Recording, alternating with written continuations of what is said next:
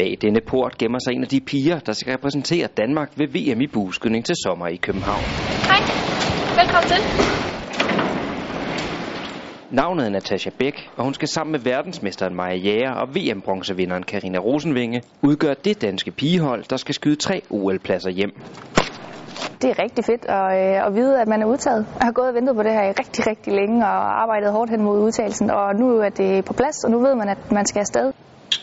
Konkurrencen om de tre VM-pladser har været benhård, og faktisk så det lidt sort ud for Natasha Bæk, da hun ikke blev udtaget til den første World Cup i Shanghai, men i stedet blev sendt på træningslejr i Korea.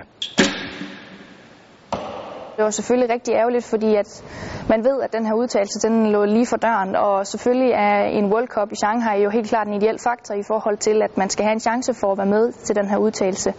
Øh, så jeg var sindssygt ærget over ikke at, at komme med, men set i bagspejl, så er jeg rigtig glad for, at jeg var i Korea og blev i Korea og fik, fik lov til at, at træne der i stedet for. Den esbjergensiske bueskytte var et ubeskrevet blad inden for dansk bueskydning, indtil hun sidste forår vandt inde-DM.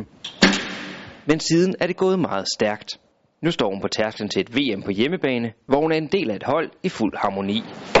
Vi har det sjovt, og vi har godt samarbejde, og kommunikationen den, altså, den sidder lige i skabet. Vi er ikke i tvivl om, hvornår øh, hvem gør hvad. Nogle gange så kommer tingene også af sig selv, fordi vi simpelthen bare har så fast en rutine, og det giver jo også en, en stor fordel, så man ikke skal tænke over det, når man står på konkurrencebanen og skal til at præstere. Holdet skød en flot femteplads hjem ved World Cup i Tyrkiet, og hvis de kan holde det niveau i København, så er OL-deltagelsen en realitet for Danmark. Den store drøm, det er jo helt klart at få tre OL-billetter med hjem. Det vil være det aller, aller, aller fedeste.